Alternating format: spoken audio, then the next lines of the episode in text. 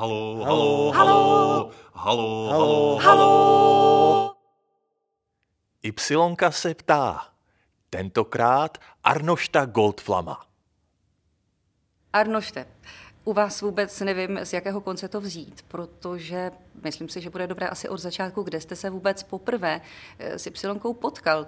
Asi jste nešel spálenou ulicí a nepotkal jen tak divadlo, řekl si, ha, divadlo.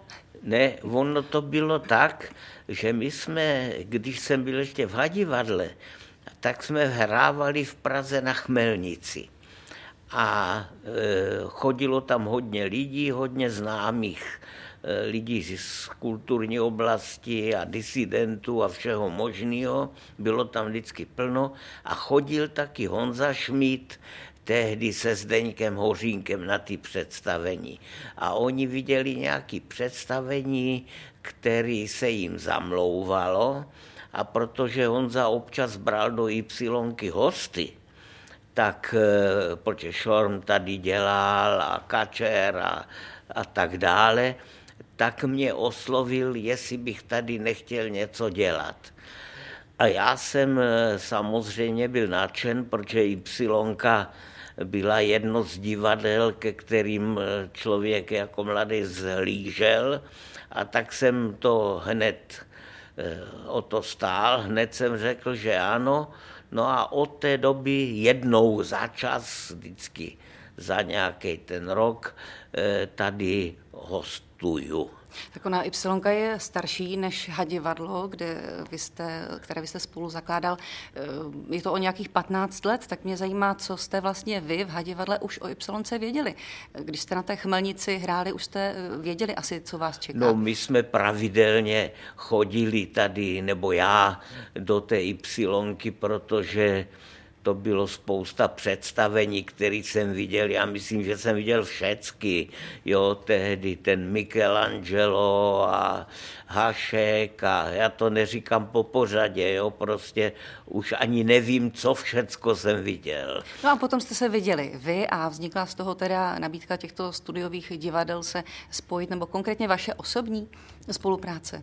No, že jsem tady dělal, no a pak, když byly ty kritické roky, eh, kdy už eh, obrazně řečeno se to nedalo vydržet, ten tlak politický a tak, tak jsme se domluvili, že uděláme takový gesto.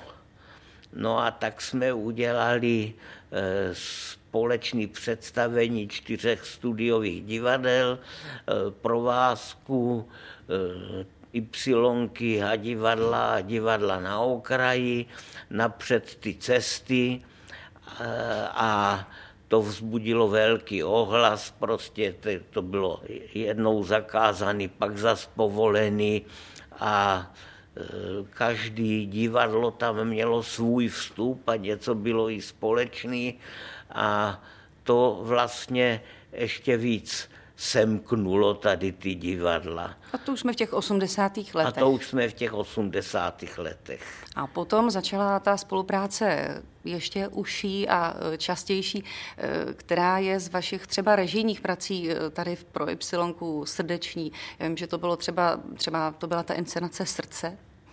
No, já teď vlastně nevím, co bylo první, jestli srdce nebo Dostojevský, krokodil Dostojevskýho, ale určitě eh, jsem měl srdce ve velké oblibě, protože myslím si, že se to strefilo docela do té poetiky zdejší a někteří eh, byli to takový kdo to zná, tu knížku, tak ví, že to je něco, co by se dalo nazvat kultovní literaturou od poloviny 19. století eh, v Itálii, vlastně až po dnešek o tom, jak děti prožívají svoje dětství, školu, vlastenectví, rodinu a tak dále. A kolegové tady v Y to hráli s takovým eh, zápalem a s takovým humorem a s takovým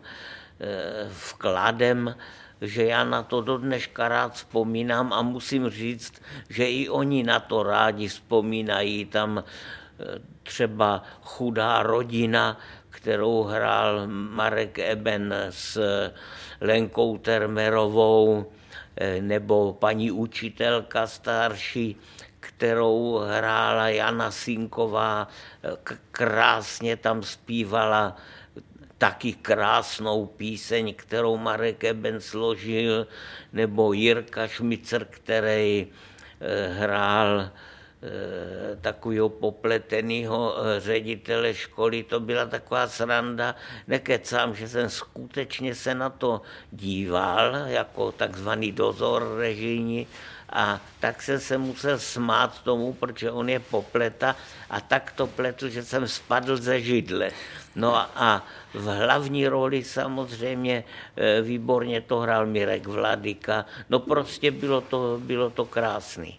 Mě toto představení bohužel minulo, ale když jsem se ptala, proč je v zákulisí, tam jsou taková srdíčka, eh, polštářky a různé další rekvizity, které dodnes jsou tam opravdu na té křižovatce, eh, kde se herci dělí na muže a ženy, jdou do dámské a pánské šatny.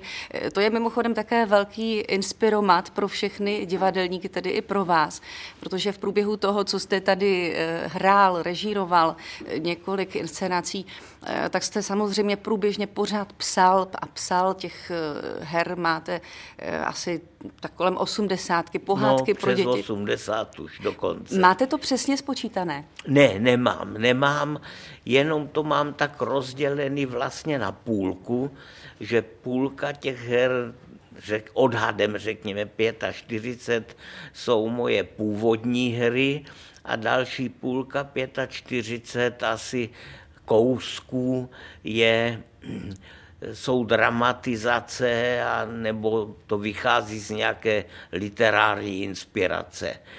Vy jste spoustu eh, těch dramatizací udělal samozřejmě i ve spolupráci eh, s panem Kovalčukem v Hadivadle a ve spolupráci s Jiřím Bulisem jako muzikantem. Eh, co je pro vás třeba podobné v té poetice, protože Hadivadlo i Y jsou studiová divadla, eh, vychází se tam eh, z té eh, osobnosti jednotlivých herců a tvůrců. Tak co tam pro vás je podobného, nebo co si myslíte, že vás přitáhlo sem, kromě toho setkání na Chmelnici? No jednak musím říct vlastně, je to ta poetika Y a vlastně Honzi Šmída jako toho, té, té kmenové osobnosti nebo osy toho divadla, že on zkoumá vždycky v těch inscenacích eh, věci z různých úhlů. A to se mně líbilo vlastně eh, před pár lety a furt se to hraje, jsem třeba dělal babičku Boženy Němcové, tak, jak je to v té babičce a tak, jak to bylo doopravdy. Dichtung und Wahrheit, ano. No, nebo taky i nakonec i v tom srdci kdysi, eh, když to bylo, tak eh, to bylo vlastně lehce jaksi ve ypsilonském duchu bráno vážně na jedné straně, ale na druhé straně trochu spochybněno.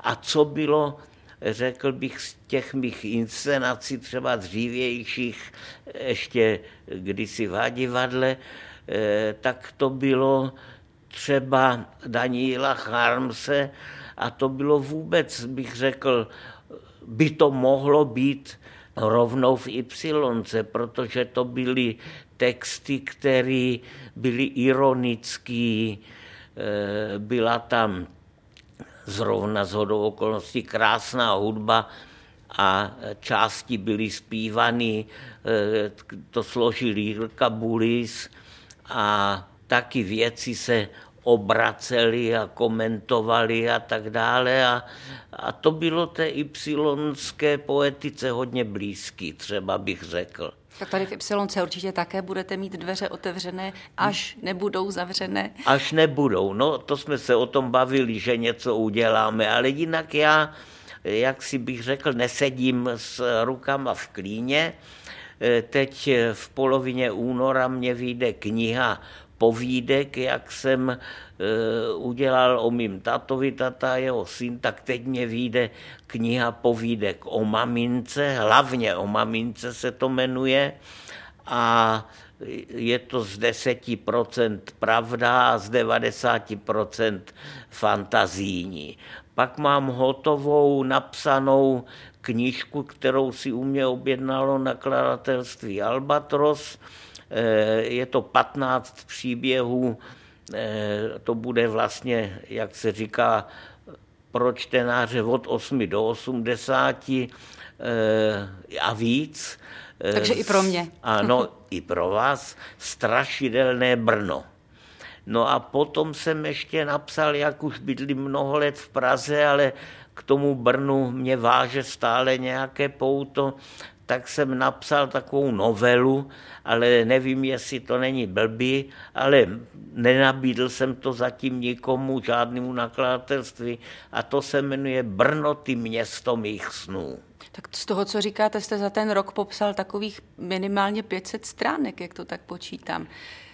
To nevím, ale já vždycky musím říct, počítám se zvědavostí, nakolik to vyjde stránek v knížce nějaké, jo? A vlastně ale nevím, kolik je tisková strana, tak to jenom tak fantazíruju. Já myslím, že by lidi možná i zajímalo, že eh, aby tolik stránek vůbec mohlo vzniknout, tak se mnoho hodin vysedí u toho obsání, což lidi asi ví, ale vy jste mi kdysi říkal, že píšete v pravidelných časech. To trvá? Psal jste dřív na stroji, to už se taky změnilo? Ne, teď už píšu pár let na počítači a vždycky dopoledne.